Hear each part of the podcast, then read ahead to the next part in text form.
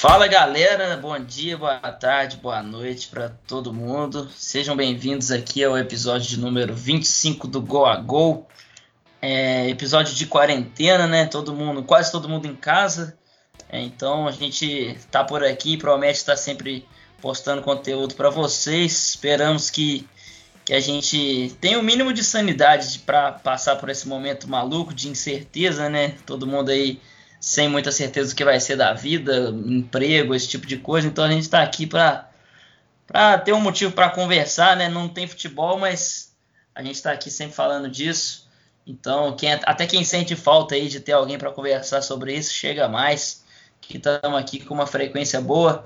É, já vou até indicar, como tá todo mundo aí lá no Twitter, rede social, tá todo mundo indicando enfim, filme, é, série, seja lá o que for para acompanhar, vou indicar para quem não conhece aqui, é, todo final de episódio, nos últimos 5, 7 minutos, a gente dá dica de filme, de livro, de texto, de podcast e qualquer tipo de conteúdo. Não precisa ter a ver com futebol, todos os episódios têm.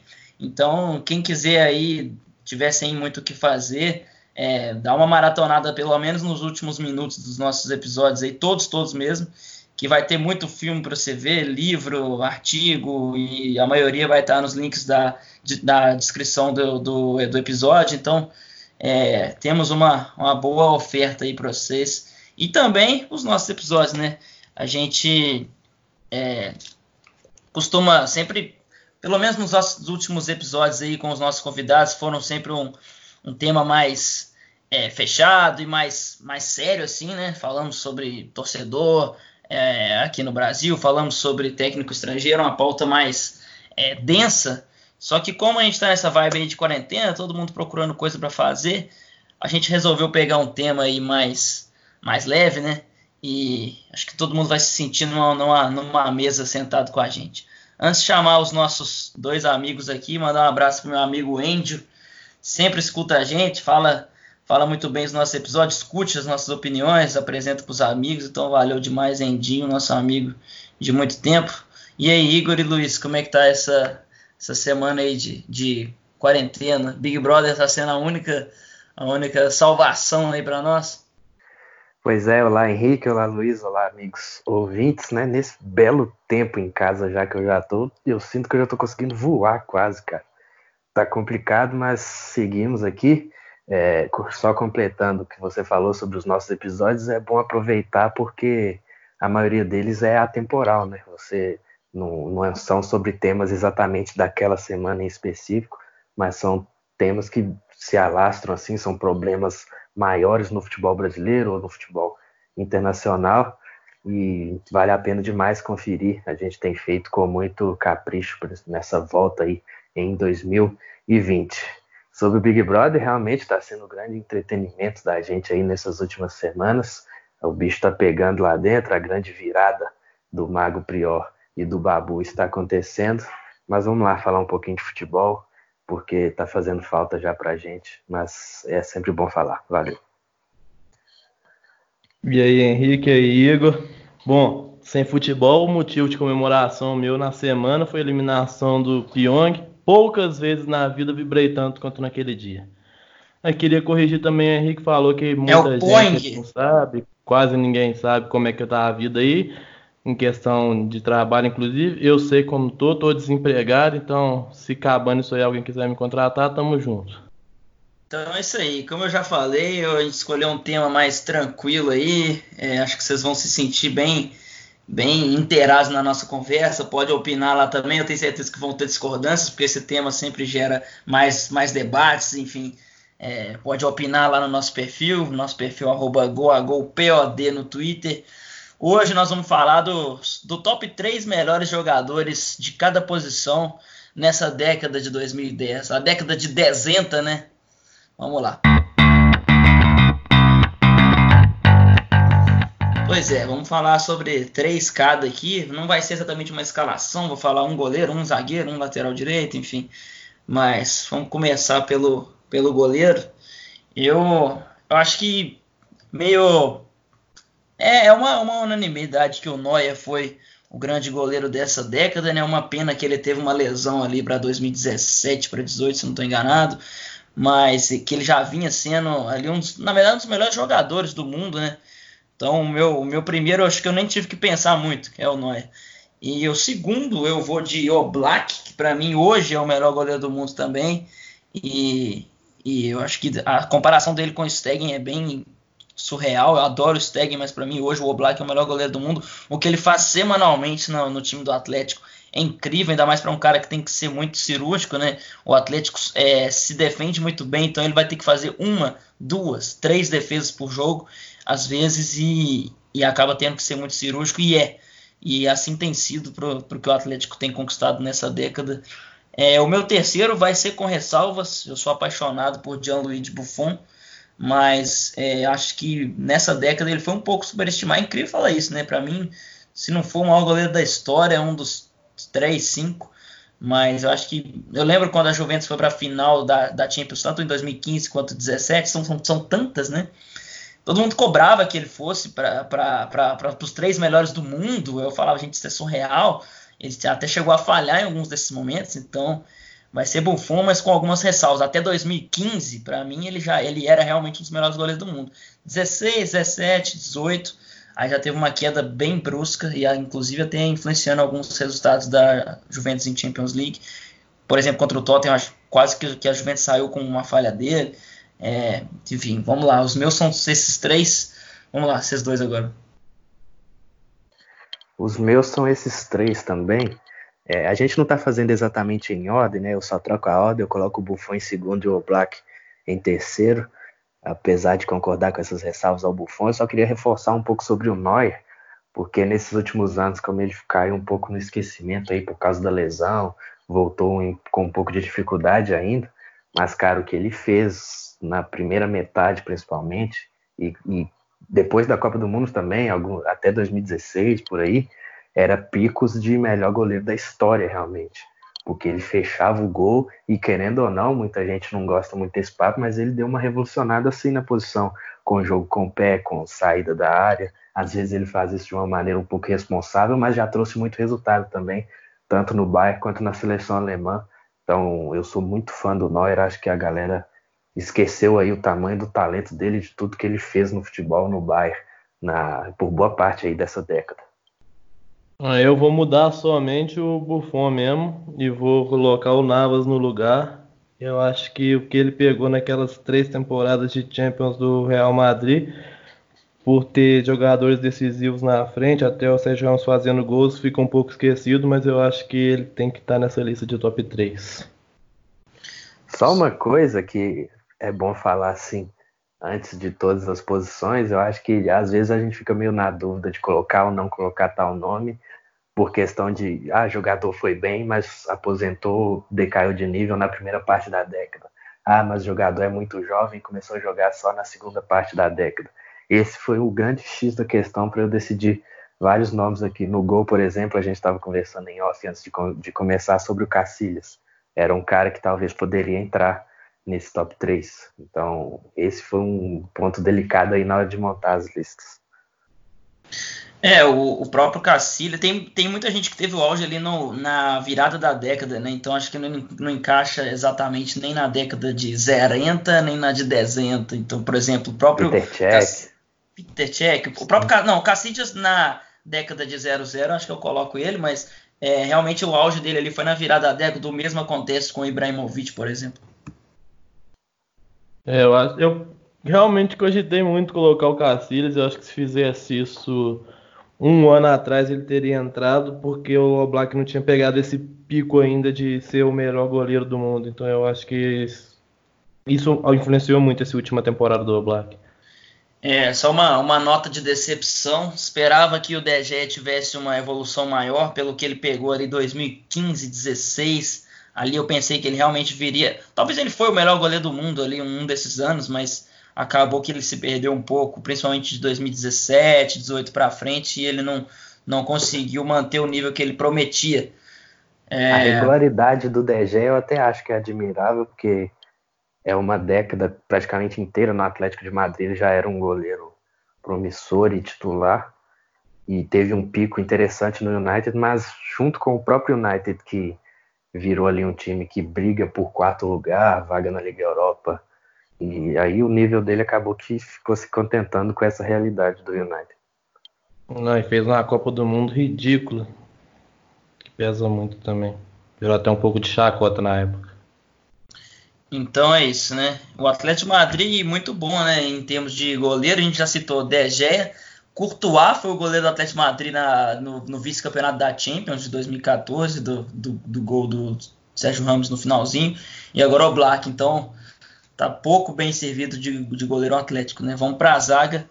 É, o primeiro lugar, acho que não tem muita discussão, Sérgio Ramos, eu acho que o domínio dele em termos de, não só de talento para defender, para atacar, e para dominar, eu acho que é a parte mental que ele, que ele tem, na, principalmente naquele Real Madrid tricampeão, foi simplesmente surreal. Era o grande capitão daquela equipe, não era ator. Então, o Sérgio Ramos, eu acho que é mais. Claro, ele é talentoso pra caralho, talvez o zagueiro mais talentoso que eu já vi, mas acho que ele é mais do que isso ainda, em termos de cabeça, de saber lidar com, com, uma, com grandes adversários mentalmente e acabar fazer isso minar o seu, o seu adversário. Para mim, o Sérgio Ramos é, um dos grandes símbolos dessa década e com certeza desse, desse Real Madrid vitorioso. Eu fico com ele em primeiro lugar, com folga para o Chiellini, que é o segundo. Talvez, não sei se é um pouco de clubismo da minha parte, mas o Chiellini, em termos de realmente estar dentro da área defendendo, seja de cabeça, seja de pé, aquela canhota dele, que ele chuta a bola quase lá, no, lá na outra área. Então, para mim, o Chiellini, nesse quesito específico, ele tem muito talento com a bola no pé também mas nesse quesito de estar dentro da área, defendendo, perto do seu gol, tirar, dar um carrinho certo, um bote certeiro, e também na parte mental, né? Virou capitão depois que o, que o Buffon saiu, e eu acho que o Chiellini, para mim, com certeza é esse segundo pela por, por, essa união, por saber defender a sua área muito bem e também pela parte mental, capitão. Em, tem, tem, tem noites de Champions League aí que a, que a Juventus está tomando muita pressão, que eu acabo ficando até tranquilo, entre aspas, porque tem o Chiellini lá, pode tomar pressão que for, que ele vira goleiro, que ele, que ele dá um jeito de, de evitar vários tipos de gols. E terceiro é o Piquet. É, também, em termos de defender a área, ele é muito bom, no mano a mano, para sair jogando, também atacando, ele é muito bom. E acho que os três encaixam muito bem nesse sentido que eu estou falando nessa, nesse pacote completo, né? Defender, ter essa qualidade para sair jogando, até para atacar, fazer gol de cabeça, apesar de o Ramos ser bem maior nesse quesito, mas e na parte mental, eu acho que todos esses quesitos, mental, defender, atacar, sair jogando, esses três que eu falei são completíssimos e viveram grandes noites de Champions League, de Campeonato Nacional. Acabou que o Chiellini não, não ganhou o título, né, mas os dois outros ganharam, o Chiellini bateu na trave. Então, acho que são os três, para mim, os três pilares aí dessa, dessa posição. Bom, o meu também tem o Sérgio Ramos e o Piquet, evidentemente. O Sérgio Ramos ele tem muitos defeitos, né? E é o cara que foi mais expulso na história da Liga Espanhola, na história da Champions, acho também. Essa eu não tenho certeza, tem que checar depois. Mas a qualidade dele de ser um dos melhores zagueiros da história é o que coloca ele no topo dessa lista. São o grande momento de inflexão do Real Madrid na década foi graças a ele, né? A gente realmente não sabe o que aconteceria se ele não faz aquele gol em Lisboa que levou o jogo para prorrogação na final contra o Atlético de Madrid, é bem provável o Real Madrid que vinha de uma seca enorme de anos sem levantar a Liga dos Campeões, é bem provável que continuaria assim por uns, bois, por uns bons anos e acabou que o Real virou o grande papa títulos da década. O Piquet é um cara que eu sou muito fã, acho que às vezes ele sofre um pouco de perseguição ali da galera que não curte o Barça, mas ele é um zagueiro de muita personalidade, não é à toa que a torcida acha que ele vai ser o presidente do clube no futuro e tal. E joga bem com a bola no pé, é um defensor de área, um exímio defensor de área também. E sempre dá dificuldade para o centroavante que está enfrentando ele. E vejo ele com muito pouca culpa em todos os vexames que o Barça acabou passando nessa última década. E o meu terceiro nome vai ser o Thiago Silva, o brasileiro. Acho que por mais que ele ficou boa parte da década lá na França e a gente fica com um pouco do pé atrás por causa disso, por, por, além de todas as polêmicas do emocional dele, por causa da Copa do Mundo e por causa do 6 a 1 do Barça no PSG, eu vejo ele como um defensor de um nível muito top. É, a gente viu ele nascendo aqui, entre aspas, no Brasil, no Fluminense, viu tanto que ele jogou no Milan, né, o último Milan, que dá para dizer assim, e para mim ele é tecnicamente um dos melhores zagueiros que eu já vi também, e não deixa a desejar na competitividade também, não.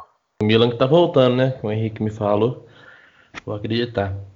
É, então, os meus, o primeiro é o Ramos, que pouco se fala, foi um pedido de Dom Vanderlei Luxemburgo, não tem nem como comparar ele com os outros nessa década. Fez gol que levou para prorrogação, que acabou resultando em título, fora que bate pênalti também, é decisivo na frente e atrás.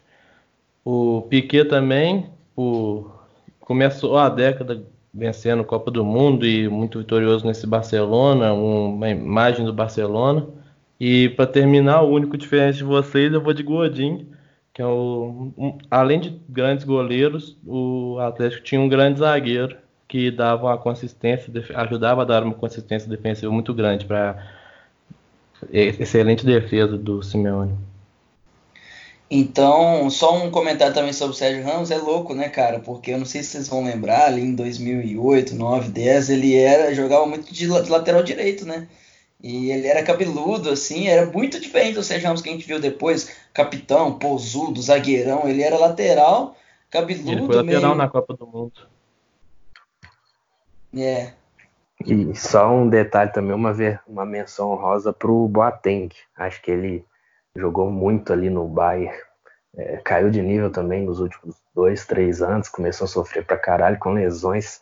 Mas teve picos ali também de melhor zagueiro do mundo é, além do Bonucci do Barzagli, que o Henrique pode falar até melhor. E o Company também, jogou muito. Enquanto É, a Alemanha, Alemanha barra Bayern tem muita gente boa para todas as posições, né? Tem o Hummels também, que você não falou aí, mas um zagueiraço também, né? Sim, Hummels, é, Boateng, Boateng é, é, é, a, a zaga é uma posição privilegiada.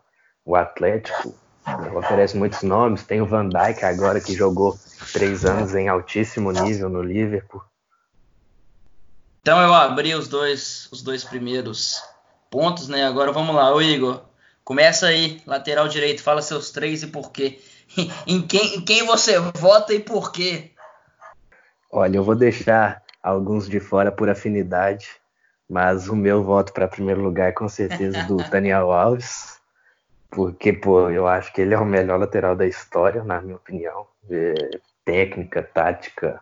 O cara, por muitos anos, dominou todas as vertentes da posição de lateral. Acusavam ele de não saber defender. E eu discordo, acho que pro lateral você não tem como você estar em dois lugares ao mesmo tempo. Então, óbvio que você tem que saber resguardar sua posição no momento que você sai para atacar, mas é tudo um sistema, é tudo no coletivo.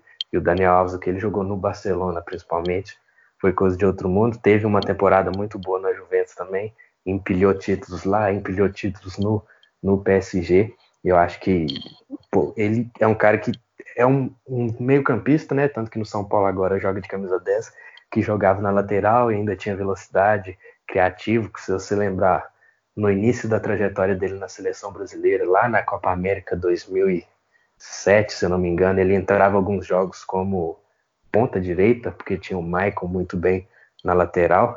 Então, para mim é o primeiro lugar com folga, mas com muito respeito ao Lan, que para mim é o segundo lugar, que é um cara extremamente profissional e que jogou em alto nível durante praticamente toda a sua carreira.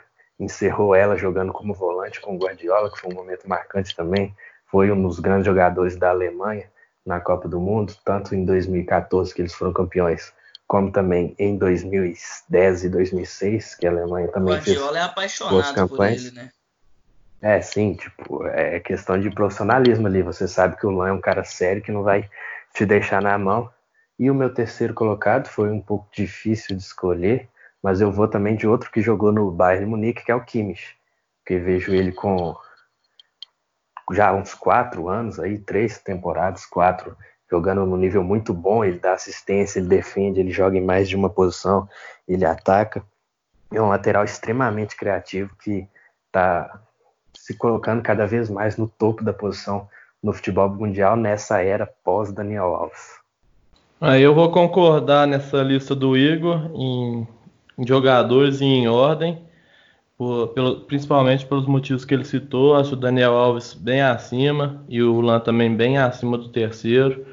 Mas eu quero pontuar também uma menção honrosa ao Arnold, que apesar de ter só dois anos aí jogando em alto nível, mas mostra um nível de, desses jogadores de top 3 e eu acho que se feito daqui um, dois anos esse ranking, ele vai entrar com certeza. É, se fizer o da década de 2020, né, já avançando 10 anos aqui, provavelmente nós vamos ter jogadores que nós estamos na dúvida agora, como o Arnold, como o próprio Mbappé, né? Então, não sei se o Dybala vai chegar a vingar a esse ponto. Então, é, mas eu vou ficar com esses três também. É, não vou. É, eu, eu, reforço todos os elogios que o Igor fez ao próprio Daniel Alves. Eu acho que ele é um dos melhores jogadores que eu já vi. Tecnicamente, eu acho que ele é um dos melhores jogadores que eu já vi. E assim, para mim, talvez o melhor, o jogador que mais entendeu o Messi, que já é um sinal de genialidade pura, né?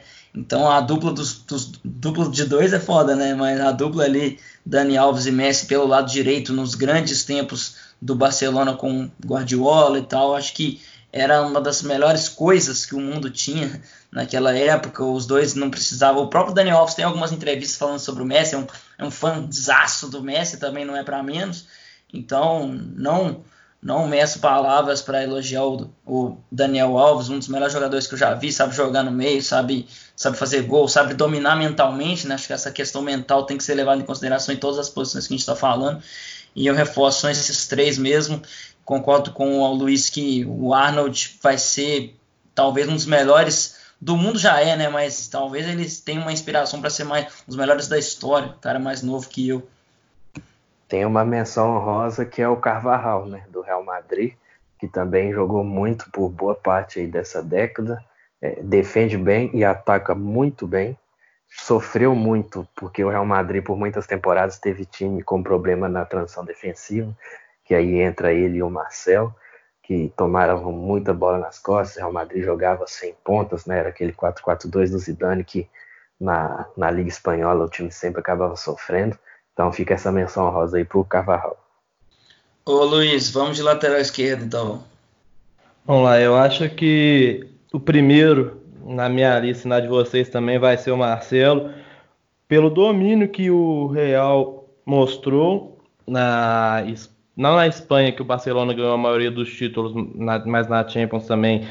E ele é muito técnico, eu acho que ele seria um dos melhores jogadores de qualquer posição que ele escolhesse para ter sido como profissional, tanto como um meia, um ponta, um volante, em qualquer posição. Ele é habilidoso e inteligente para se adaptar a qualquer função. Também foi um dos melhores jogadores da seleção brasileira em toda a década. Em segundo, eu vou com o Alba, que por muito tempo fez uma parceria, principalmente quando o Neymar estava lá, uma parceria muito interessante. Às vezes ele fica meio excluído do jogo pelo Barcelona fazer suas jogadas mais pela direita pelo meio, mas quando chega, chega com uma intensidade muito grande, sempre participando de gols. E o terceiro foi uma escolha difícil, porque eu acho que os outros dois dominaram a lateral esquerda no, na década, mas eu vou de Felipe Luiz, porque muita gente diz que ele não sabe atacar. Eu discordo muito, ele é muito inteligente, ele chega ao fundo bem, ele cria espaço para que o jogador infiltra, ele dá passes cortando a, a linha e defensivamente ele é quase que um lateral perfeito. Não sei como vai ser de vocês, mas a minha é essa daí. Bom, a minha tem o Marcelo e o Alba também, os dois primeiros reforços elogios que o Luiz fez. Né? O Alba é um cara que ficou marcado agora muito por, pelos erros dele em Anfield, né? na eliminação do Barcelona, e depois vazou imagens do vestiário em que ele no intervalo já estava completamente abalado e desolado. Mas vejo muito futebol nele. Acho que se você lembrar, quando teve aquela virada do Barcelona para cima do Milan lá em 2013, o Alba já era titular do Barcelona e fez um gol naquele jogo. Então você vê a regularidade dele aí de ter tantos anos né, assumido a posição depois que o Abidal foi forçado a parar de jogar.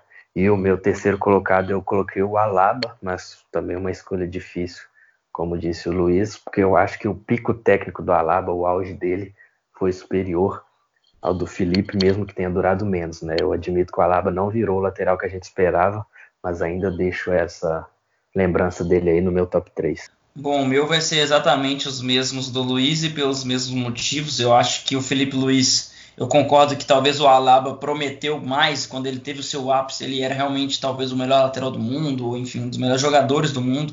Mas o que o Felipe fez por, sei lá, 5, 7, 8 anos seguidos foi realmente surreal. Ele, um cara muito inteligente para atacar, para defender, um cara muito, muito obediente, muito tático, né, inteligente e até não sei se vai ter o link aí, mas quem, quem, quiser procurar antes da Copa do Mundo de, de, de 2018, o, é, lá, lá, na Globo eles fizeram no, no, site do GE né, uma, uma conversa com todos os jogadores do é, convocados, né, falando sobre o que, que ele gosta de fazer, de, sei lá, como é que era a família dele, enfim. E o do Felipe Luiz é um bem legal que ele fala que assim sempre foi um cara muito estudioso, ele gosta muito de ver futebol, ele fala que ele sempre é, ele vem de uma família bem privilegiada, né, ao contrário da, da maioria, pelo menos dos vídeos que eu vi. Então ele fala que quando ele era mais novo, ele já gostava de estudar outras línguas, ele gosta de ver jogos, ele gosta de. Então, um cara que realmente muito compromissado com essa parte teórica das coisas, não só, com, não só do futebol, mas de tudo da vida. Então, um cara que eu sou fã pra caralho. E é, o Alba, só um comentário, né? Quando eu concordo que quando o Neymar estava lá, ele tinha uma parceria legal, mas depois que o Neymar saiu, acho que o Messi teve uma parceria mais legal com ele, né? Acho que não chega a ser nem perto do nível da parceria do Messi com o Daniel Alves, como eu já falei agora mesmo, foi uma das maiores coisas da história. Mas é, depois que o Neymar saiu, o Alba teve, entre aspas, um corredor maior, né? Para subir, para atacar e para para se infiltrar melhor. Então tem, eu consigo lembrar, pelo menos no Barça do Valverde, muitos gols e jogadas, enfim, que o, que o Alba chega ao fundo e conversa com o Messi, né? Rola para trás, enfim. É, depois que o Neymar saiu, ele, ele teve um, um, protagonismo maior com a bola no pé. Então, e, e acho e concordo com o Igor, eu esperava um pouco mais do Alaba também. Então, não que ele, não que ele tenha ainda é um grande jogador, mas eu acho que eu esperava mais, acho que esperava que ele fosse realmente ser o que o Marcelo virou, ou algo do tipo. Então, vamos lá, né? Lateral esquerdo finalizado, vou de primeiro volante agora aqui. É, também foi muito difícil, porque a gente tem grandes nomes e alguns nomes é, que às vezes encaixam como primeiro, também, também encaixa como segundo, mas enfim. O meu primeiro lugar de primeiro volante é um cara que não tem muita dúvida quanto à posição, ele realmente é um camisa 5 ali que é o, o Casemiro. É, sim, galera, eu acho que ele jogou mais que o Busquets. O Busquets é o meu segundo, mas o Casemiro, nos anos de tricampeonato do Real Madrid, o que ele dominava, o que ele conseguia fazer até o jogo sujo, né, de maneira, falando um português bem claro, batia se precisasse, chegava à frente, tinha uma leitura de jogo muito boa. E como era um Real Madrid muito louco, né, Acho que a gente vai falar disso muitas vezes aqui, porque é uma base muito grande do que a gente está falando. É esse Real Madrid tricampeão, mas era um Real Madrid que não tinha muito equilíbrio. Então acaba que a individualidade aparecia muito, porque taticamente era uma equipe que, que confiava individualmente nos seus dois zagueiros e no Casemiro para tomar. Porque como os dois laterais tomavam muito bola nas costas, o Casemiro ficava muito exposto e, e, assim, não deixava a desejar, pelo contrário, chegava firme. E o próprio Sérgio Ramos também acaba que na individualidade, mais do que no coletivo, esses nomes aí, três, quatro nomes defensivos, eles ganhavam jogos praticamente. É, em, em, vários contra-ataques eu consigo lembrar do Casemiro, seja ou fazendo uma falta ou ganhando no corpo, ou enfim, um cara que individualmente se destacou muito. E já que eu falei que o Alaba esperava mais, o Casemiro é o contrário, né? ele não prometia ser um dos melhores volantes, da, igual a gente está falando aqui, da década. Um cara tricampeão de Champions sendo um dos protagonistas. É, sempre vi, vi, futebol nele, já ia para as seleções de base. Exatamente, já ia para as seleções de base, mas o que ele virou eu realmente não esperava. O nível que ele alcançou eu não esperava. Então, muito legal ver o que ele se tornou, que ele ainda é, né? Um dos melhores jogadores do mundo. Então, bom, Casemiro Busquets, já falei, né? Um cara que é, muito muito inteligente também, né? Muito sóbrio, acho que essa é uma boa definição. Um cara que sabe muito bem onde a bola tá, onde seu adversário tá, sabe girar, sabe tocar. E também um grande símbolo do Barça, mais do Guardiola ali, né? Da virada da década até metade da década. Depois o Barcelona acabou vivendo noites bem trágicas em termos de Europa, mas o Busquets em termos de leitura de jogo, enfim, é um cara surreal. Eu acho que nessa década ele já na década de 2020 ele já não vai ter tantos grandes anos, né? Já está num, num, num, claro é, declínio, mas porra, eu sou muito fã do Busquets e o meu outro é, como, eu, como eu disse, tem alguns aqui que não dá para falar, né? Fiquei na dúvida entre Xabi Alonso e Pirlo, mas os dois dá para fazer primeiro volante, dá para fazer segundo, enfim. É, mas eu fico com Xabi Alonso, acho que o Pirlo teve o grande ápice ali, como a gente disse em alguns outros casos, o Pirlo teve o seu ápice na virada ali, né? 2008, 9, 10.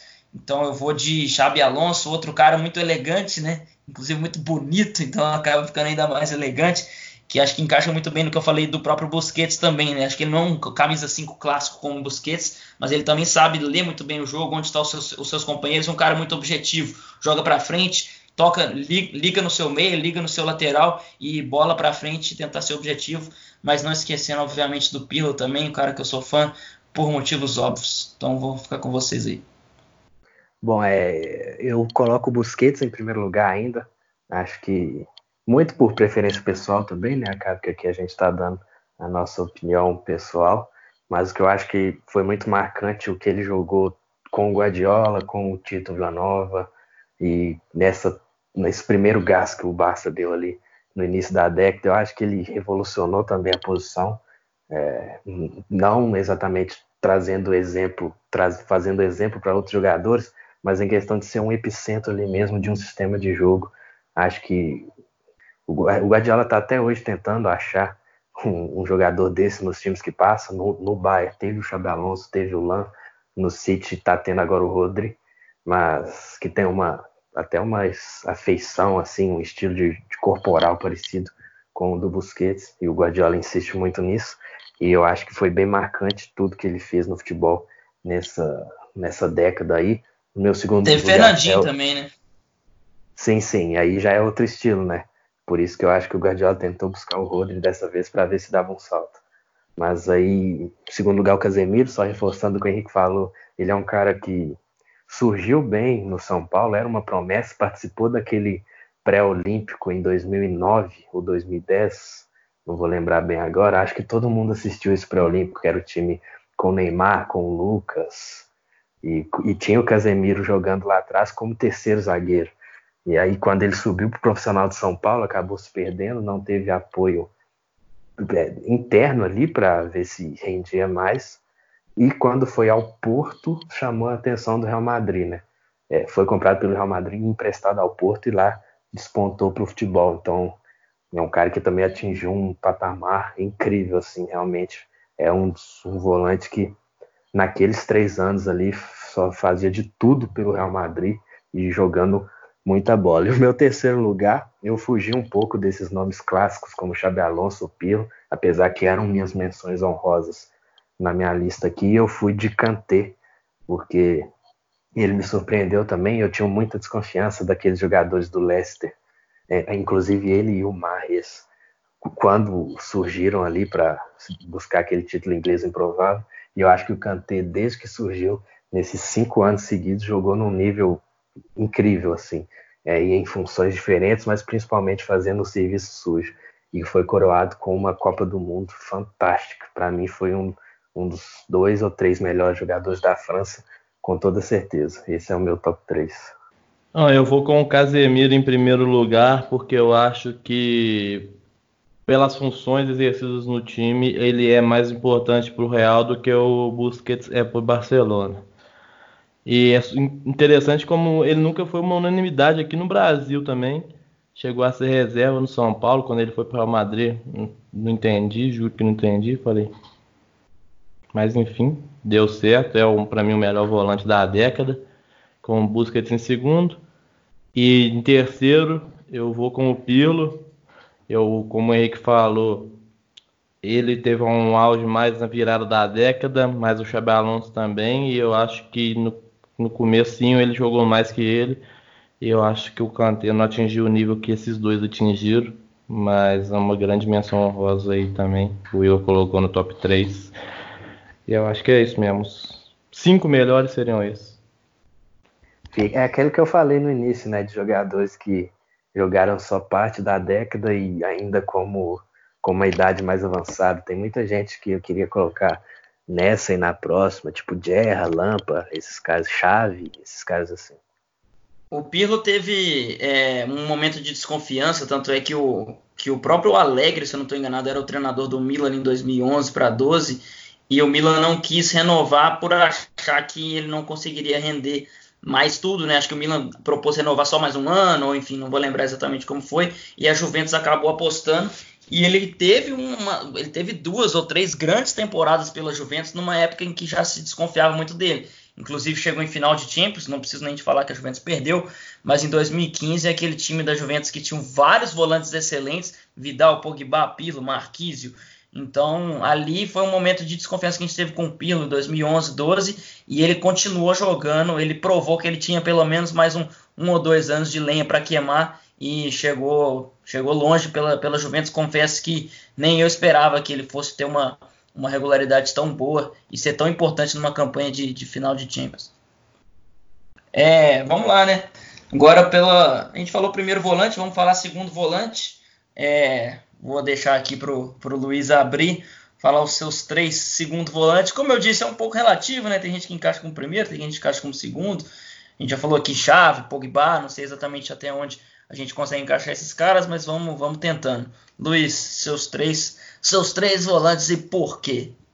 Bom, Henrique, eu coloquei o Pilo como primeiro volante, como você falou, poderia ser que algum de vocês colocasse como segundo, mas enfim, vamos à lista. Em primeiro lugar, eu vou com o Tony Kroos, por tudo que ele jogou no Bayern e também no Real Madrid. Eu acho que ele é um jogador incrível, com uma visão única, que ele parece que ele dita o jogo para os seus companheiros, mesmo sem precisar falar ou gritar instruções. Quando ele pega na bola, a galera entende o que ele quer fazer além de que o melhor batedor de escanteio da história do futebol, Tony Kroos. Em segundo eu vou com o Chave, talvez também tenha jogado um pouco, muito do seu futebol ali em 2009, mas eu acho que tem que estar aqui por tudo que o Barcelona representou no começo da década no, Barce no Guardiola e tudo mais. E por fim eu vou com o Modric, um pouco mais por falta de exceção, vocês devem colocar. Eu não acho que é um jogador tão bom como se pinta, mas vou fechar minha lista com ele. Isso aí deveria dar cadeia, tá? Isso aí que você falou. Mas vamos lá, Igor. pois é, né? O meu primeiro lugar também vai para o Cross. É, eu, eu, já elogiei ele muito naquele episódio que a gente fez falando do último é o clássico que o Cross deu assistência para o Vinícius Júnior, eu falei de tudo que ele representa para o Real Madrid, para o futebol como um todo.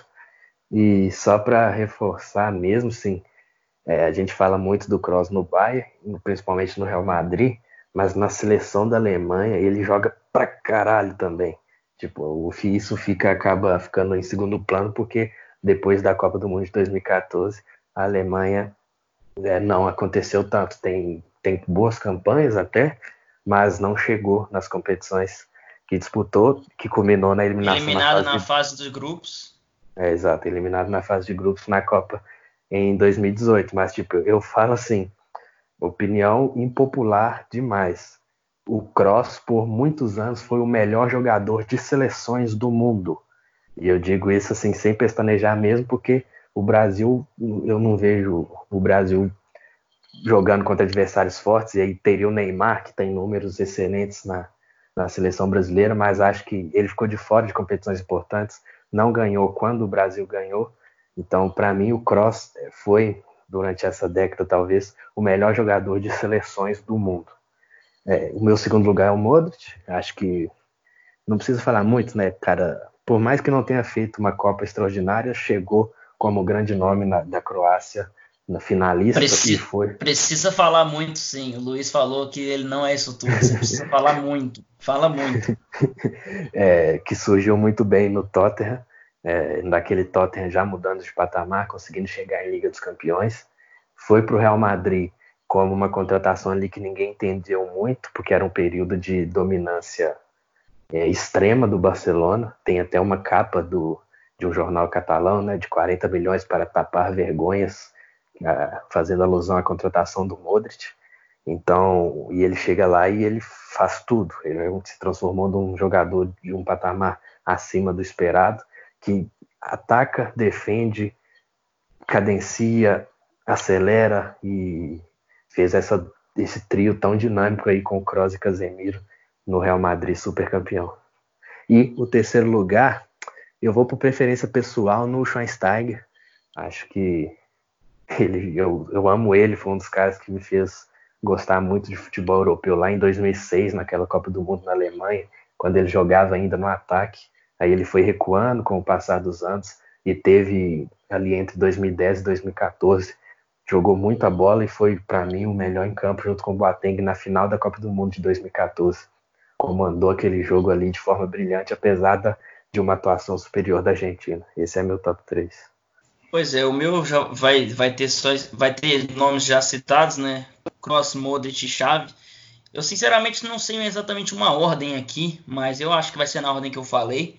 Cross, Modric, Chave, mas é, só reforçando o que vocês já falaram, legal que o Cross no Bayern era incrível, mas o Cross do Real Madrid conseguiu ser melhor, né? A gente lembra muito dele lá no Bayern, enfim, o Bayern multicampeão, mas acho que no Real Madrid ele se tornou realmente é, um jogador fenomenal, um dos melhores jogadores que eu já vi, sou muito fã dele também. Reforço que o Luiz falou, ele como batedor de escanteio é incrível. Não que essa seja a única qualidade dele, pelo contrário, mas é, em bola parada ele é muito absurdo e tem tudo. É, to, todos os jogadores que eu for falar desse Real Madrid tricampeão, eu vou, vou, falar, vou falar da parte mental.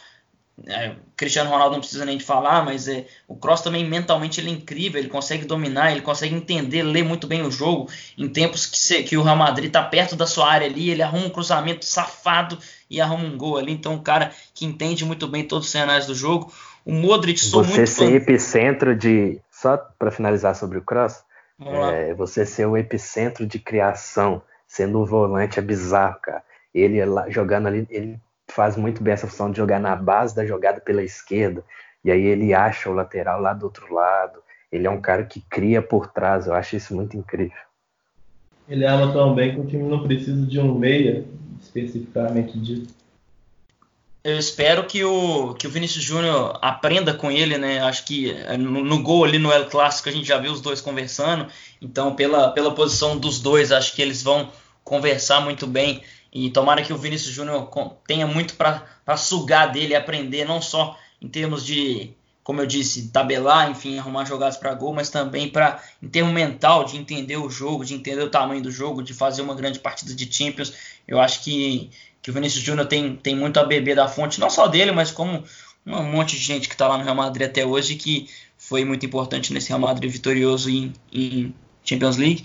É, vamos lá, Modric, sou muito fã dele, cara. Ele é um cara também que, que consegue ditar muito bem o, o ritmo do jogo. Eu, eu, discordo um pouco do Igor, acho sim que ele jogou muito bem na Copa do Mundo, apesar de que o que o Rakitic fez foi incrível, mas eu acho que o Modric, em termos de, de liderança mesmo, de saber. Tanto é que na última rodada da fase de grupos contra a Nigéria, o, a Croácia já estava classificada, o time foi inteiro reserva, mas com ele de titular. Eu acho que eh, o Dalit, treinador, sabia muito bem a importância dele para todo mundo ali, todo mundo tinha que olhar para a cara dele durante o jogo. Então, cara que eu sou muito fã, chegou a perder pênalti, né? É, se não estou enganado, contra a Rússia mas na, aí na, na, na, disputa de pênalti, que a, que a Croácia disputou várias, ele acabou acertando, gosto muito dele. E meu terceiro também vai ser foi o Foi contra a Islândia, na verdade, a última rodada. A Islândia, né? A Islândia, né? É, é contra, Argentina, contra a Nigéria. Nigéria. É, é, foi contra, contra a Nigéria foi, foi, a, foi a primeira rodada, né? É, vamos lá. Então, Chave é também o meu terceiro, um cara que Concordo também que foi mais na virada da década do que realmente foi dominante durante a década inteira, mas um cara muito inteligente. Acho que ele é muito parecido com o que a gente falou, que o que eu falei do Busquets, né, de saber esconder a bola, de saber onde está o seu companheiro. Parece que ele jogava por música, né, aquele aquele Barcelona que todo mundo sabia onde estava todo mundo, era muito era muito automático, parecia muito legal de ver jogar, um grande símbolo. Vou deixar uma menção honrosa pro Paul Pogba. Eu realmente Talvez ele não tenha jogado tudo que a gente imaginava no, no United, né? Pegou um time muito bagunçado com, com, com José Mourinho, mas um cara muito físico, muito alto, consegue fazer gol, consegue chutar de fora da área. e consegue aliar tudo que ele tem, né? Físico, talento. Então, vi ele muito na Juventus. É, como eu disse, a Juventus com aqueles caralhada de volante top. Então, fica a minha menção honrosa para ele. É, espero que ele ainda volte a jogar o que ele prometeu. Prometeu e cumpriu, né? Mas que ele volte a ter uma, uma, uma regularidade boa, que é um dos, um dos grandes volantes também da década, na minha, na minha opinião. Uma outra menção que eu queria fazer é o Thiago, né? Que também veio a jogar bastante naquele Barcelona e também no Bayern, só em equipes que dominaram o cenário enquanto ele esteve lá. Não chegou ao nível dos melhores, mas queria mencionar aqui. É, eu vou... menciono o Yaya Touré, que teve grandes momentos no City ali, foi o grande líder da equipe, junto com o Company por bons anos, e também o Marco Verratti, que, como eu disse, dá aquele pé atrás por ter ficado o tempo inteiro no PSG, na França. Mas também é um jogador que eu respeito muito, mesmo com todos os vacilos que ele dá, excesso de cartões, lesões, é, não jogar em momentos decisivos, mas joga muita bola também.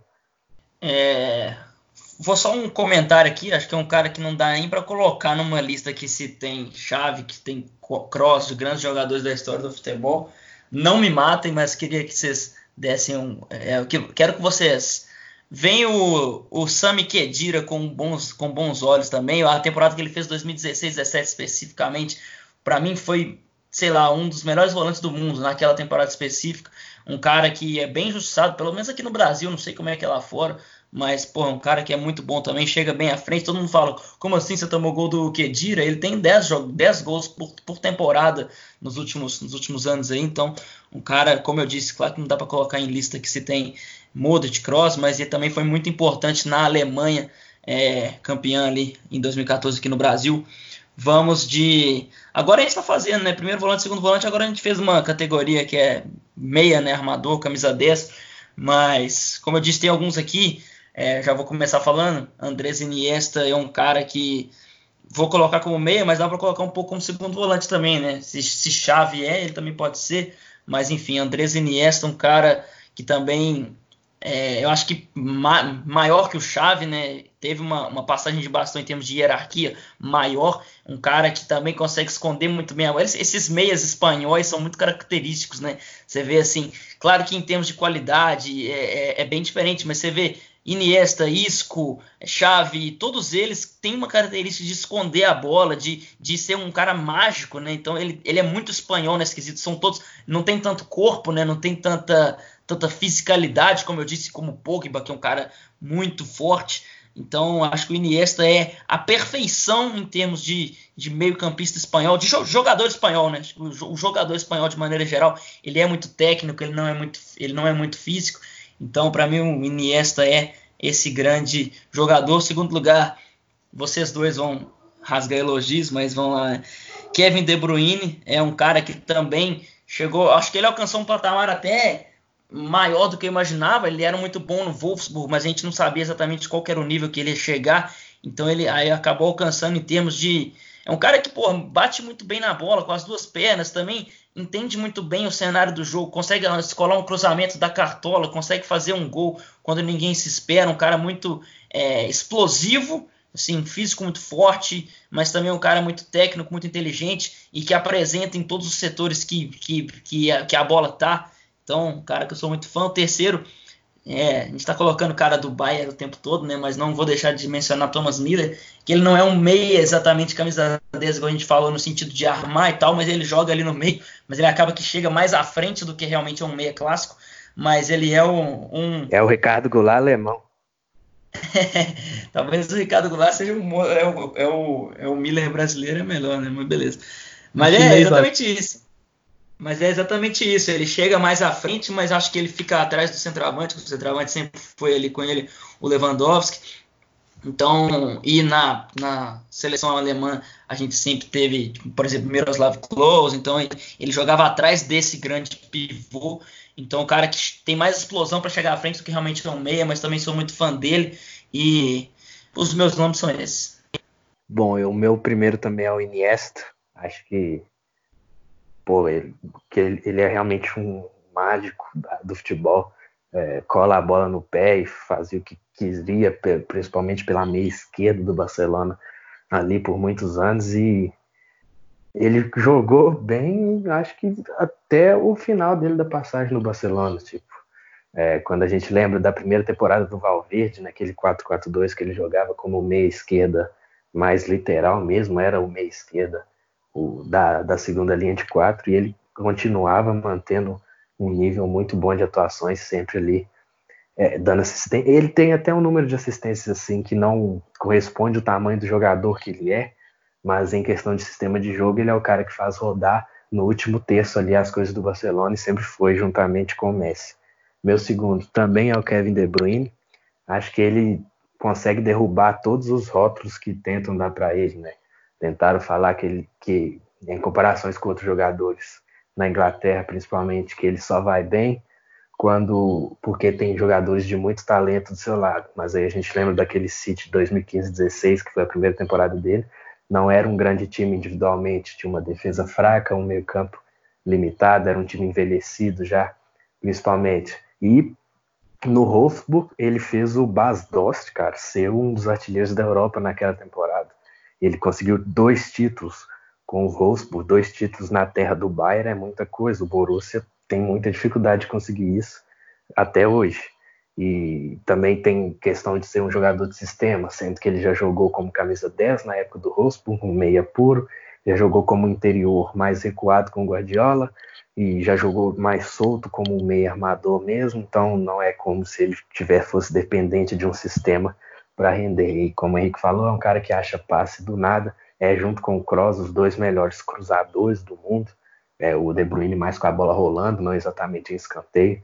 Pode ver que boa parte das assistências dele são cruzamentos assim bem apurados, açucarados, né, digamos. E o meu terceiro lugar vai mais pela regularidade. Eu vou colocar o Davi Silva, porque tirando 2015 e 16, o Davi Silva foi um cara que jogou bem do primeiro ao último dia da década. É uma regularidade assim impressionante e, e mostrou isso ganhando quatro Premier Leagues com o City nesse período. Ah, eu vou de Iniesta e Kevin De Bruyne entre os dois primeiros. Nem preciso entrar em muitos detalhes, vocês já elogiaram bastante, é isso que eu teria a dizer. E vou colocar o Rooney em terceiro, talvez mais para um segundo atacante do que para um meio específico, mas um pouco falta de opção, pensei no Davi Silva, cogitei colocar o Fábricas, mas eu acho que o Une jogou mais que esses dois. Então, para mim, são esses três. Decisivo, o Une decisivo em gols e em assistências para um United que não tão vencedor nessa década como em toda a sua história, mas o Une foi o principal jogador desse time. Menção rosa aí pro Ozil e pro Fábricas, na minha visão. Eu critico muito os dois porque acabou que eles não apresentaram irregularidade, tudo que prometiam, mas o Ozil, principalmente no Real Madrid, jogou muita bola ali naquele time do Mourinho. E o Fábricas, tirando essa passagem no Mônaco agora, onde foi, se destacou em assistências. Então, Fábricas que encaixa no que eu falei também, né, do, do meio espanhol, até fisicamente todos eles parecem, né, mais baixinho, cabelo preto ali.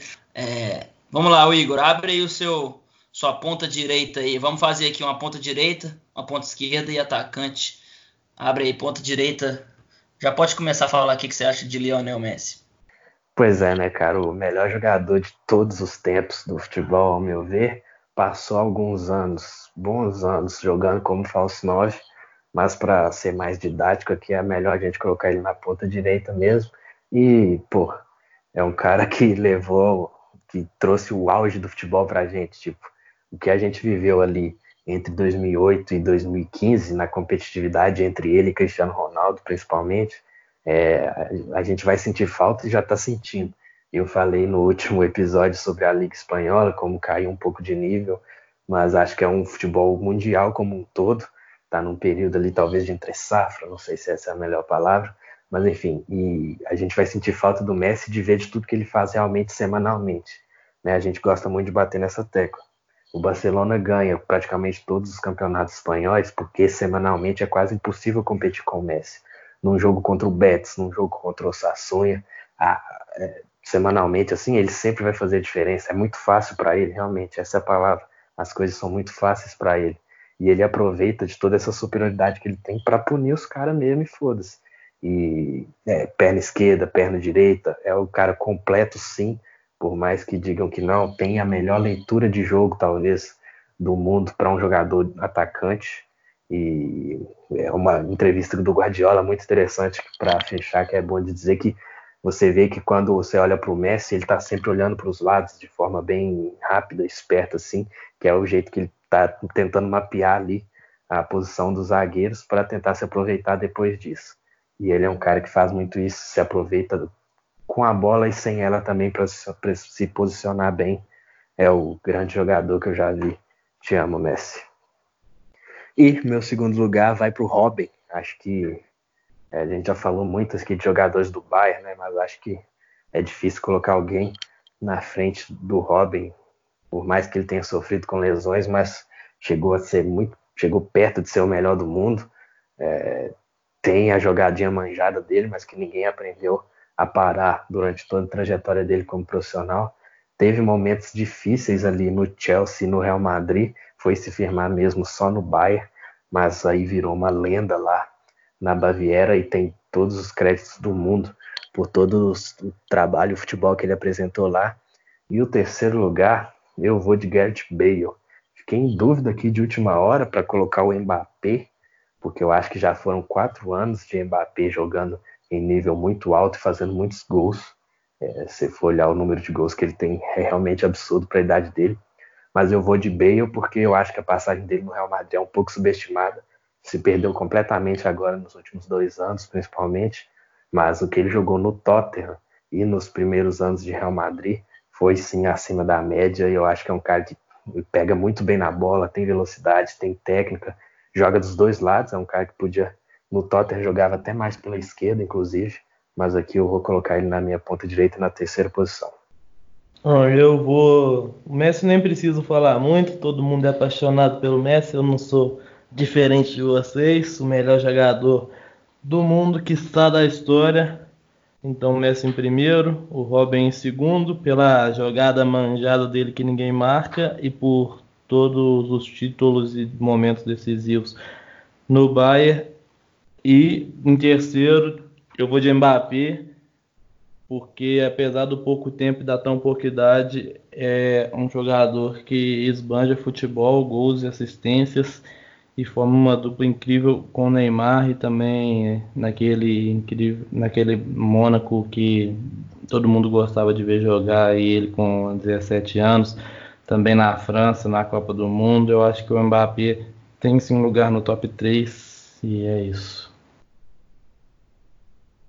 É, vocês falaram aí de, de Bale e Modric, né? Eu espero que os dois voltem para o Tottenham. Eu acho que, eu sinceramente espero isso Talvez, não sei se mais cedo ou mais tarde isso vai acontecer, mas é algo que eu já me peguei pensando várias vezes. Acho que seria muito legal para os dois e para o Tottenham. E espero que isso aconteça. É, não sei se eu sou um, um utópico sonhador, mas quero ver isso um dia. Sobre Messi, só vou acrescentar. O Igor já falou tudo, né? Mas só vou acrescentar sobre algo que eu vejo pouca gente falando. O Messi revolucionou muitas coisas. Mas algo que ele revolucionou e eu vejo pouca gente falando é o gol de cavadinha, cara. Principalmente ali no, na época do Guardiola. Todo gol que ele saía cara a cara com o goleiro, ele mandava de cavadinha, seja perna direita, perna esquerda, de dentro da área, fora da área. Então acho que ali ele mostrou para todos os atacantes assim, cara, não é difícil fazer gol na cara do gol, para de errar gol na cara do gol. Então assim, ele empilhou. Eu acho que se você pegar um compilado de todos os gols da história do, do, do Messi, um vídeo de sei lá, uma hora, o tanto de gol assim que você vai ver e acaba que depois disso, você pode ver em escala mundial, isso aconteceu com mais frequência, até aqui no Brasil. Acho que o Messi mostrou para o mundo assim, gente, dá uma cavadinha. Então, é o jeito que o, que o Romário fazia gol de bico, lembra? O Romário fazia aquele biquinho. O Messi mostrou para o mundo que cavadinha também funciona e funciona muito bem. Vários grandes goleiros da história já passaram essa raiva com ele. Então, é, é, é o... Gente, o Messi fez 91 gols em um ano. Não se esqueçam disso jamais. 2012. Então, é, e também acabou que acho que Demorou um pouco para isso acontecer, mas ele também virou um batedor de falta extraordinário é, da segunda metade da década para cá. É, talvez hoje seja o melhor batedor de falta do mundo. Então o Messi acabou me, me, melhorando tudo que ele poderia e que a gente pensava que até não tinha como. Então Messi, eu vou de Robin também pelos mesmos motivos que vocês falaram. É, talvez ele pudesse ter sido mais se não fossem lesões e enfim, mas eu acho que essa, essa, essa jogadinha dele mata todo o lateral esquerdo de raiva ali, né, do lado direito. Então, é, vou, vou de Robin também, não preciso alongar tanto. E o meu terceiro vai ser Mohamed Salah, porque quando ele. Eu acompanho muito futebol italiano, e eu lembro quando o Liverpool comprou ele da Roma, muita gente falava, ah, vai gastar isso tudo num cara nada a ver, um egípcio, né? Tinha essa questão mais xenofóbica. E ele na, na Roma, ele era um bom jogador. Eu lembro que eu defendi ele, falei, gente, o Liverpool tá fazendo uma boa contratação, mas eu não falei que eu não esperava que ele fosse se tornar o jogador que ele se tornou, um dos melhores do mundo aí nos últimos dois, três anos. Então eu lembro que eu defendia a contratação dele por parte do Liverpool, porque eu gostava dele na Roma, mas ele era um bom jogador na Itália. Ele não era muito mais do que isso. E acabou que ele se tornou, ele alcançou um patamar de realmente fazer grandes gols em noites de Champions. Então, teve noites de Champions que eu cheguei a pensar, cheguei a ver ele jogando como Messi, de verdade, é, é com aqueles toques curtos, chute de longe, chute colocado. Então, eu vou com Salah e também pela, vou voltar pela menção Rosa ao Bale, também acho que é um cara subestimado na transição ali de Tottenham para primeiro, segundo ano de Real Madrid. Foi um dos grandes jogadores do futebol mundial e reforço. Ele tem que voltar para o Tottenham, acho que lá ele vai se encontrar de novo na carreira. Ô Luiz, abre aí seu, seu lado esquerdo aí. É, Cristiano Ronaldo e Neymar, já pode começar a falar deles. Bom, aqui acho que a posição mais fácil, talvez, unânime para praticamente todos, talvez mude o terceiro, mas em primeiro Cristiano Ronaldo. É incrível como que um jogador consegue rivalizar com o Messi. Ele que chegou, galera fala que não tinha, que é uma máquina, que ele treinou para ser o melhor do mundo. Isso é ridículo, né? Se é só treinar, treina aí, pô, vai lá, melhor do mundo e também foi melhor do mundo antes de começar a adquirir todos os, os vamos pôr assim, as melhoras que ele teve. Então eu acho que um jogador que consegue rivalizar com o Messi, tirar o prêmio de melhor do mundo do Messi, ele tem que ser considerado também o primeiro em qualquer circunstância aqui. Um segundo vamos com o Neymar, apesar de todas as críticas que sofre, apesar de algumas lesões em momentos importantes que teve como na Copa de 2014, nas oitavas das últimas Champions, apesar de estar numa liga francesa, que é uma liga de nível muito abaixo, não tem como você, você tirar o Neymar dessa lista, porque os dribles que ele tem talvez seja o jogador mais difícil de marcar, todo o repertório de dribles. E em terceiro eu vou com o Ribéry, que completava muito bem o Robin, e se o Bayer foi tão vitorioso na década na Alemanha e também tão forte na briga na Champions foi porque tinha nesses, seus do, nesses dois pontos o seu ponto de apoio. Minha lista é igual, né? Cristiano Ronaldo, um, uma besta enjaulada com ódio, como diz o melhor áudio da história do WhatsApp.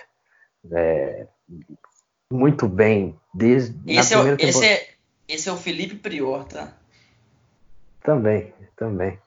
É, mas a primeira temporada do Cristiano no Real Madrid foi um pouco abaixo. Ele usava camisa 9 ainda, acho que vocês vão lembrar quando chegou junto com o Kaká, Kaká que era a grande contratação na época. Mas a partir do momento que você vê que ele saiu do Real Madrid com média de gol superior a um jogo, você vê o tamanho do cara. Tipo, se ele teve uma temporada um pouco abaixo e lá no final, muitos anos depois, ele ainda teve média de gol superior a um gol por jogo, isso é um absurdo. E pulverizou todos os recordes da Champions em relação a gol, seja no total, seja gol em mata-mata, gol fora de casa, tudo isso, gol em final, essas coisas. O Cristiano Ronaldo pulverizou tudo. O Neymar é um cara que, tipo, é foda, bicho. Também fica no meu segundo lugar, porque quando você vê o Neymar jogar, hoje em dia, já faz um tempo, inclusive, você pensa assim, pô, esse cara é o melhor do mundo, porque ele cria, ele dribla, ele faz gol, ele finaliza, ele mete gol de falta, ele, ele faz tudo, numa regularidade até maior que a do Messi atualmente. Mas a gente sempre fica com o pé atrás, não só por ser a Liga Francesa, mas principalmente porque no momento do vamos ver ele ficou de fora. Vamos ver agora nessa Champions que a gente não sabe se vai acabar, né? A gente não tem ideia de o que vai acontecer por agora, como vai ser a postura dele. Já fez dois gols contra o Borussia Dortmund nas oitavas, é, gols importantes e decisivos, mas eu achei a atuação do Neymar nesses jogos bem 5/10. E, então vamos ver, o Neymar ainda tem uma vida útil longa aí no futebol, apesar de já ter feito 28 anos. E meu terceiro também é o Ribéry. Tudo que eu falei para o Robin é vai para o Ribéry ainda mais intensidade, porque ele realmente chegou muito perto de ser o melhor do mundo, chegou a ganhar o prêmio de melhor jogador da UEFA, né, da Europa, quando o Bayern ganhou a Champions em cima do Borussia. Eu acho que merece estar nesse lugar e a menção honrosa óbvia e evidente para o Hazard. A minha lista vai ser não, não, não, não vai ser igual a nenhuma de vocês pela menção honrosa do Igor. O Hazard é o meu terceiro, porque ele teve pouca sorte no sentido de que ele nunca pegou. Nunca não, né? ele foi chegou a ser campeão da Premier League, fazendo uma dupla muito boa com o Diego Costa, né, com o Antônio Conte treinador, mas a maioria das vezes ele pegou um Chelsea instável, um Chelsea de meio de tabela, que às vezes tentava uma sorte maior nas Copas, mas nunca chegou a ter realmente campanhas, um, um, um time competitivo para chegar longe em Champions League, esse tipo de coisa. Então, é um cara que poderia ter, ter, ter tido melhores jogadores à sua volta, mas é, é um dos grandes meios da década aí, né? Um meia ponta esquerda. É, eu vou, vou ficar com ele, como eu disse, pela seleção da Bélgica, por exemplo, ele jogou pra caralho nessa Copa, acabou eliminando a seleção brasileira com muito mérito, inclusive. Muita gente fala que não, acho, acredito que sim. Então, e os outros dois, é, o Ronaldo, vou ter que falar de novo a questão mental, né?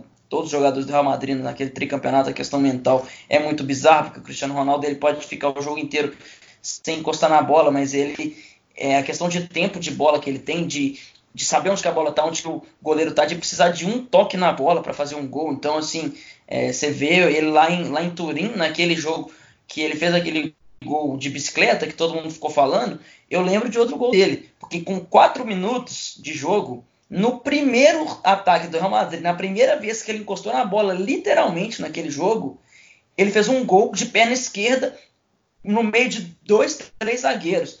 Então, assim, um, um dia que com certeza tava frio pra caralho, que devia ser fevereiro. Então, assim, como é que o cara consegue, no primeiro lance que ele pega na bola, no primeiro lance que ele encosta na bola, ele faz um gol numa noite de Champions fora de casa? Então é isso que eu tô falando, a questão dele saber onde que a bola tá, onde que o goleiro tá, saber a força que ele vai colocar na bola é incrível. Então essa é a minha questão mental, questão de saber exatamente todas as nuances que estão em volta dele. Isso. E o Neymar, concordo com tudo que vocês falaram também. Continuamos esperando é, as suas grandes noites é, como em, Champions League, se ganhar a Champions League, enfim, esperamos que ele que ele chegue nesse patamar. Acho que é isso que falta para ele ganhar uma bola de ouro e também a idade do Cristiano Ronaldo e do Messi ajudar um pouquinho ele, né? Porque ele pegou uma, uma, uma época maldita para ser um dos melhores do mundo, que foi quando a gente tem essas duas máquinas de empilhar gol e título. Então, é, os meus três são esses: Ronaldo, Neymar e Hazard, mas também sem tirar nenhuma palavra que vocês falaram sobre Ribéry. É, o Robin espelhado né, do, do lado esquerdo, que o Robin faz do lado direito, ele faz muito bem do lado esquerdo. Então, é, vou abrir aqui os atacantes. Ah, realmente é, não, não, coloquei exatamente centroavante, centroavantão, né? Mas é, vou falar sobre atacante de maneira geral. Começar com o Luizito Soares, acho que esse é o meu primeiro, porque o que ele fez, é, a gente lembra né, do, dele com aquele trio histórico MSN, mas o que ele fez também nas suas temporadas de Liverpool, ele carregava aquele time nas costas, ele fazia gol de fora da área, de dentro da área, jogava de meia, dava assistência, ele realmente jogava sozinho naquela equipe, numa época que ele até é, colocava mais as suas asinhas de fora, né, de maneira é, negativa. Tem episódio de racismo dele, é, tem episódio dele mordendo os seus adversários. Então ele era um cara muito é, marcante ali no bom sentido e no mau sentido, né? Então um dos grandes personagens da década, é, apesar desses, desses episódios. A defesa que também no defesa de mão, sim, defesa de mão, um dos grandes personagens mesmo, assim, Luizito Soares, é, pro bem e pro mal um cara que não dá para falar de futebol no atual, no atual, século, na verdade, sem falar de Luizito Soares. Lembro de grandes feitos dele, então vou ficar com ele, um cara que é, não é o centravantão como é, vou falar do, do Lewandowski daqui a pouco, um cara que sai, sai da área, entra dentro da área, sabe fazer tudo, entende muito bem os seus companheiros também, um atacantaço. Então vou de Lewandowski agora também. A média de gol, o Igor até falou em alguns episódios para trás que talvez hoje ele seja o melhor atacante do mundo. Então a média de gols que ele tem, você pode falar que o Bayern é muito superior aos seus adversários, mas a, a, o seu entendimento de jogo, as suas noites de Champions League também, tudo isso deve ser considerado.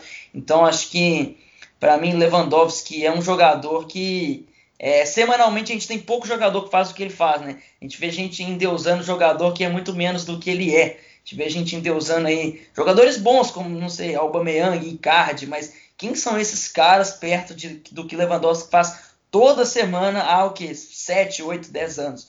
Então, é, e o meu terceiro, acho que eu vou ser o único aqui.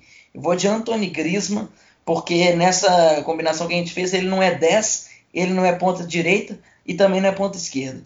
Eu acho que ele encaixa como atacante de maneira completa. Eu acho que ele conversa o que eu falei do Luizito Soares, né? Dentro da área, fora da área, ganhando corpo, chute de dentro da área. Então é um cara que sabe fazer tudo. E é, muita gente fala que ele poderia ter tido maior sorte, né? Errou pênalti em final de Champions League, mas eu acho que o, o futuro ajudou ele. Ele foi campeão de uma Copa do Mundo com gol na final.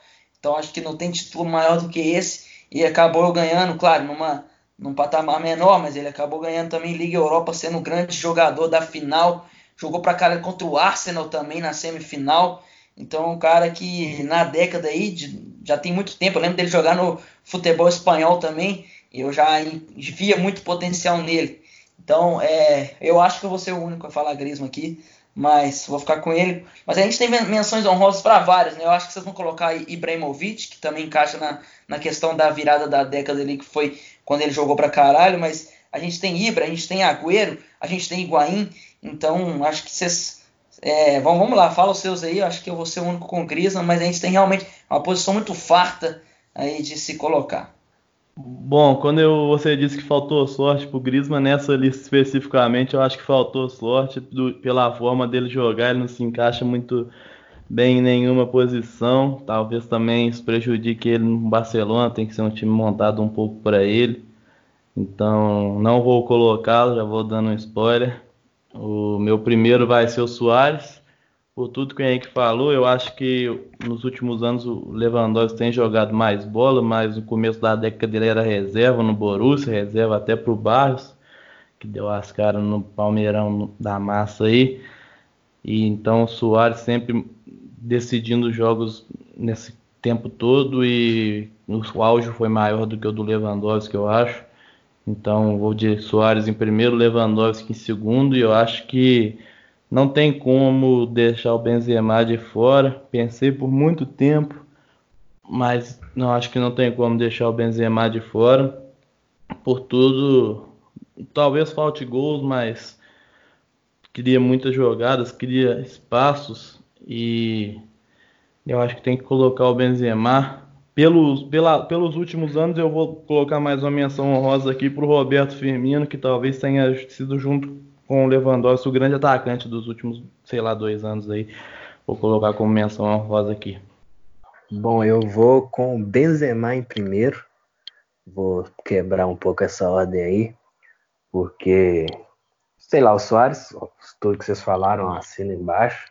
É, na passagem do Liverpool também realmente carregava aquele time, ficava um pouco devendo em jogos grandes. Na Premier League 13-14, por exemplo, ele foi o artilheiro com 30 gols mas não fez nenhum gol nos times do G4, por exemplo. E gols que acabaram fazendo um pouco de falta para o Liverpool. E o Benzema eu vejo como um cara. Se você vê o lado positivo dele ter sido o braço direito do Cristiano Ronaldo em todo esse tempo, aí eu não vejo como não deixar ele no, no primeiro lugar, porque é um cara que tem a técnica, tem o faro de gol, que está mostrando agora nessas temporadas pós-Cristiano Ronaldo, e também naquelas primeiras temporadas ainda com disputando posição com o Higuaín e tudo. Então eu coloco ele em primeiro, Soares em segundo. E aí na terceira posição, Lewandowski e Agüero ali disputando. O... Porque são dois jogadores que ficaram devendo muito a nível continental, né? O Lewandowski conseguiu chegar a uma final com o Borussia Dortmund, depois no Bayern ainda não conseguiu. O Agüero chegou em uma semifinal também com o City, mas são jogadores com poucos gols ali no mata-mata. O Lewandowski tem aqueles quatro lá contra o Real Madrid naquela edição e depois nunca conseguiu se destacar tanto. Estaria fazendo talvez agora a sua melhor Liga dos Campeões pelo Bayern, competição que foi interrompida, como já disse. Mas esses são as minhas listas. Menção rosa para o Ibra e para o Diego Costa. Ô Igor, vou falar baixinho aqui. Em, em, Europa, o Higuaín tem mais gol do que os dois, né? Em jogos decisivos, do que esses dois que você falou, né? Ah, com certeza deve ter. Tanto no Real Madrid nem tanto, né? Que ele não pegou a parte boa do Real Madrid, mas na Juventus, só naquela campanha de final ali também, ele jogou muita bola. E sobre o Griezmann, só uma coisa, como vocês colocaram Thomas Miller e Rooney no meio campista, eu quase me senti à vontade para colocar o Griezmann lá, mas acabou que eu deixei passar. Mas é um cara que, pô, jogou muita bola também.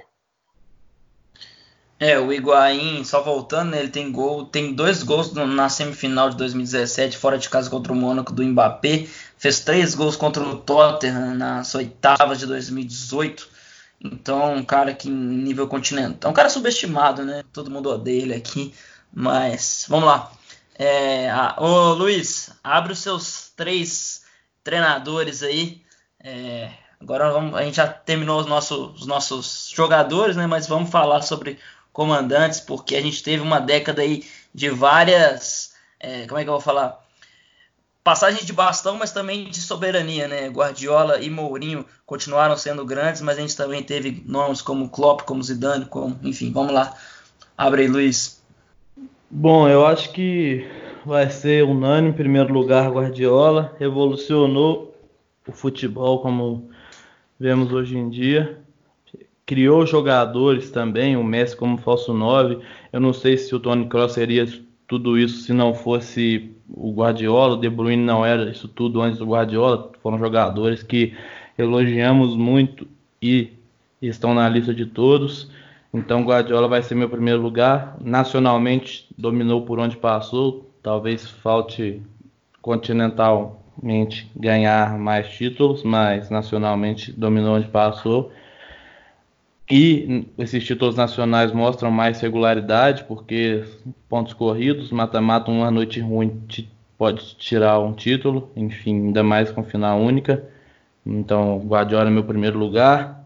Em contramão do que falei dos títulos nacionais, meu segundo lugar vai ser o Zidane. Não foi bem nos campeonatos espanhóis, mas não lembro de outro time que foi tricampeão da Champions e acho que nem vou voltar a ver. Então acho que Zidane vai ser meu segundo lugar e vou terminar com Sampa, é, Simeone. Quase que eu falei um São Paulo aqui, nem sei porquê, mas é Simeone.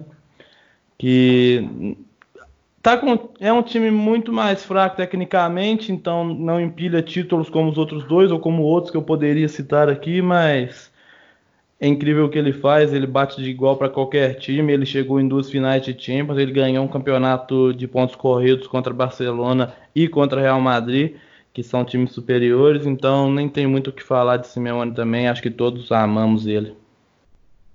Bom, eu Vai vou lá. de eu vou de Guardiola em primeiro, é, por tudo que ele fez, tudo que ele representa. É, por mais que ele fique devendo e não ter ganho uma Champions ainda sem o Messi.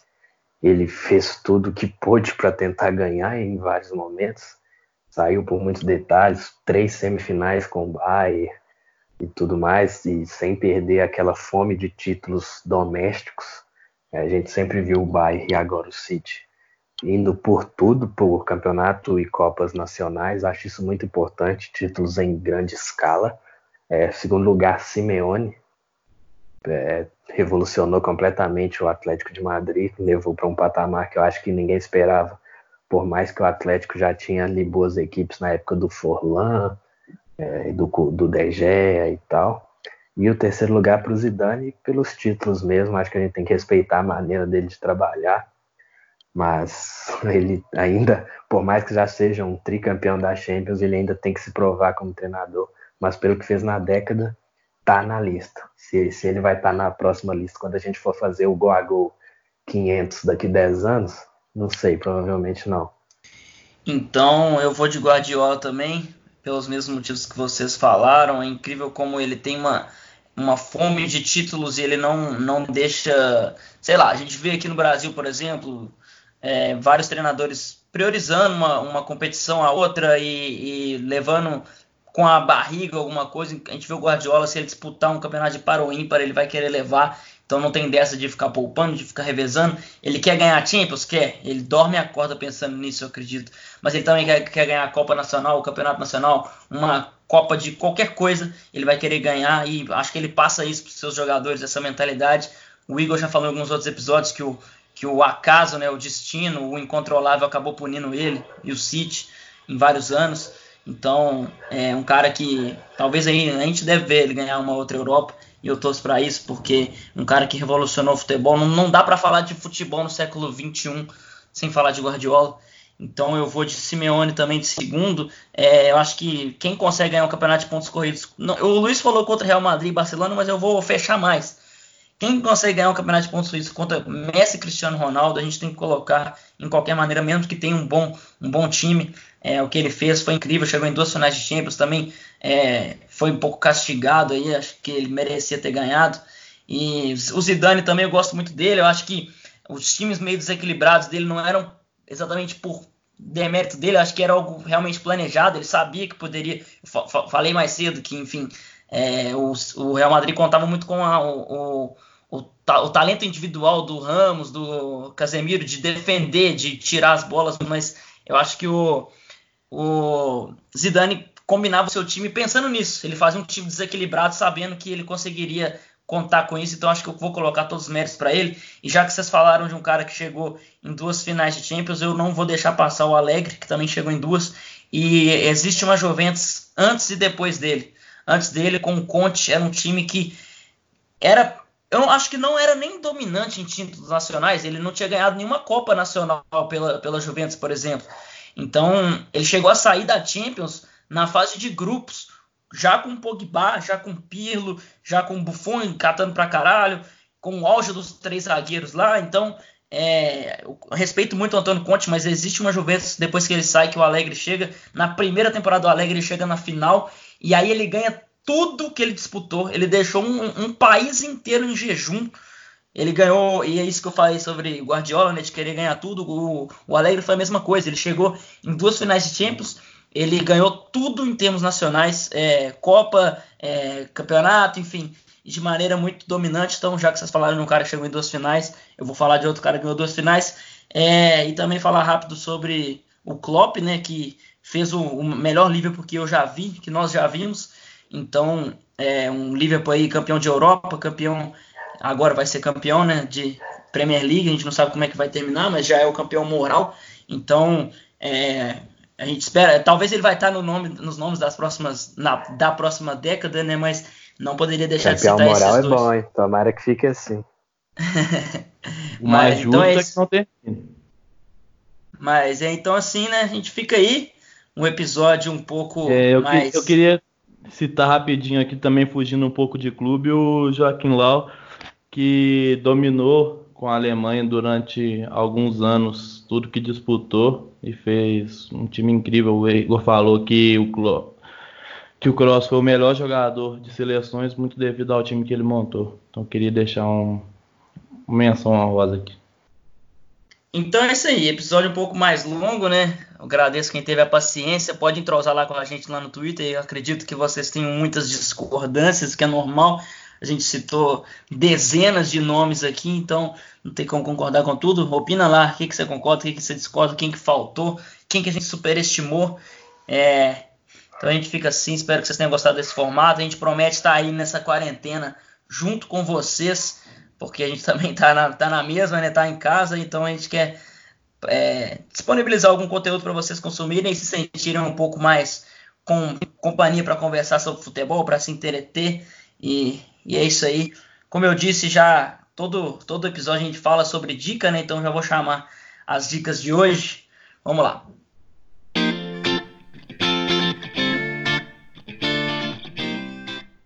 Então, já que a vibe é sobre é, tipo de conteúdo para a gente passar o tempo, né? Então eu vou, vou indicar alguns conteúdos que não são. Eu costumo indicar aqui é, artigos, temas sobre política. Eu vou indicar dois filmes é, do, do diretor Oriol Paulo, não sei se está certa a minha pronúncia, que é um diretor espanhol, é, que é um, um cara que consegue fazer o suspense acho que como, como poucos, né? Eu, o, o, cinema espanhol é um pouco subvalorizado, inclusive eu adoro a língua espanhola, então vou indicar o filme O Corpo e o, e o Contratempo, El Cuerpo e El Contratempo. Cara, se você gosta de suspense, se você gosta de plot twist, você vai ficar louco com esses dois filmes. Inclusive, os dois aqui já assistiram também. A gente conversou em off sobre os dois. Filme que você fica tenso o tempo todo, você não consegue piscar. E a cada descoberta que você vai tendo, você. É, eu já vou falar aqui que tem plot twist. Tem, tem gente que não gosta, né? Que você fala que tem plot twist, porque o cara vê o filme já pensando em, em é, coisas improváveis. Mas eu tô te falando, o plot twist que tem em O Corpo, você pode ver o filme inteiro pensando em várias possibilidades que você não vai acertar o que acontece literalmente na última cena. Um filme que você fica totalmente extasiado. E beleza, para não para continuar a minha tradição de livro, eu sempre coloco livro aqui. É, eu costumo falar de, de, alguns livros sobre biografia, sobre ciência, então eu vou falar um livro de ficção, não é tanto a minha área, mas eu estou terminando agora um livro que com certeza você já ouviu falar e provavelmente você já leu, que é A Menina que Roubava Livros. É uma ficção histórica que se passa na, na Alemanha nazista nos anos 40 e é um livro narrado pela morte, uma viagem. E eu comecei a ler com um pouco de pé atrás porque eu não gosto muito de ficção, dessas coisas meio sobrenatural, mas acabei que me entreti pra caralho. Ainda não terminei, mas é, já tô onde as coisas vão se definir. Então, esses três conteúdos aí, um pouco mais de, de entretenimento mesmo, que não, não é muito, tem tanto a ver com o que eu costumo indicar aqui, mas é, pra quarentena de vocês é, é isso. Oh, você tava falando desses filmes do Oriol Paulo. O Igor postou uma vez a caixinha de perguntas pedindo sugestão de livro, mandei para ele ver o Contratempo. O homem ficou tão apaixonado pelo diretor que diariamente ele me mandava um nome de um filme novo do cara para eu assistir também e a gente ficava horas conversando sobre o filme porque o homem é brabo mesmo. Agora as minhas dicas é um filme que estava indicado a Oscar, não tinha visto ainda, Ford vs Ferrari.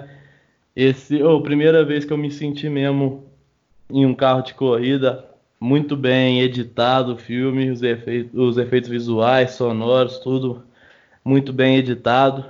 Uma série para quem gosta de série também, vejam Dark, Dark é cabuloso.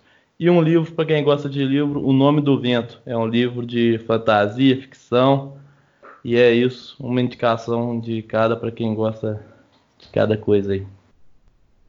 Bom, as minhas indicações também serão filmes, né, conteúdo assim. É, primeiro eu vou indicar o filme Filhos da Esperança, que está disponível no Globoplay, que é um filme que fala sobre um, um cenário meio. É, o filme se passa em Londres, 2027, e as mulheres da Terra não podem mais engravidar nenhuma. Então é um cenário bem tenso, assim, e assiste lá que é legal. Eu achei esse filme quando eu estava procurando filmes sobre pandemia, cenários meio apocalípticos, essas coisas assim, mas sem muito exagero. E aí surgiu esse Filhos da Esperança e eu gostei. Ah, recomendo também Limites da Traição, esse está disponível na Netflix, muito bom, que tem também uma reviravolta interessante no final, assim como esses filmes que o Henrique citou. E também um, um romance aí, para quem gosta, Por Lugares Incríveis, é, um original Netflix que é um filme bem romance, sim, não é comédia romântica, é mais tenso mesmo, e tem algumas questões bem interessantes também sobre saúde mental.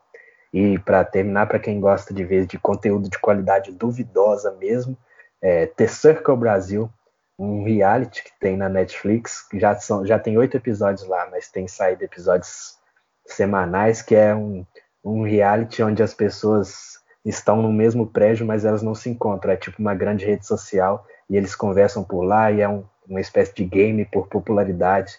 E é, é, bem bobo, mas bem interessante em alguns momentos, porque as pessoas podem fazer fakes, elas não são necessariamente elas mesmas. Então, quem gosta desse tipo de coisa, assiste lá e é isso. Vou dar uma dica aqui do que não assisti. Eu sou um cara que gosta de fugir de clichês, mas eu gosto muito de filme de tubarão. Adoro filme de tubarão, sempre gostei. E um filme de tubarão que se chama Águas Rasas é horrível. não assista, tá? O João Pedro, meu irmão, meu quase irmão, me indicou. Ele falou que era incrível e tal. É um filme horrível. Não assista Águas Rasas. É a minha dica aqui. É, eu realmente gosto muito de filme de, filme de tubarão. Quem, quem, quem puder me indicar filme de tubarão, eu vou maratonar, adoro. Mas Águas Rasas é horrível, os efeitos são péssimos, a história é péssima. O tubarão é muito idiota, então é péssimo esse filme. Vamos lá. É, então a gente vai ficar por aqui. É, um episódio um pouco mais leve aí para vocês. A gente sabe que está vivendo, está vivendo um cenário de muitas incertezas, né? De, então espero que vocês mantenham a saúde mental em dia aí e consumam aí gol a gol, apresente para um amigo, para amiga, porque tá todo mundo na mesma, né? Quase todo mundo, né? Então é, espero que a gente pelo menos tenha entretido vocês nesse tempo. Agradecer aí quem chegou até aí, teve essa paciência, episódio um pouco mais longo, mas é isso aí.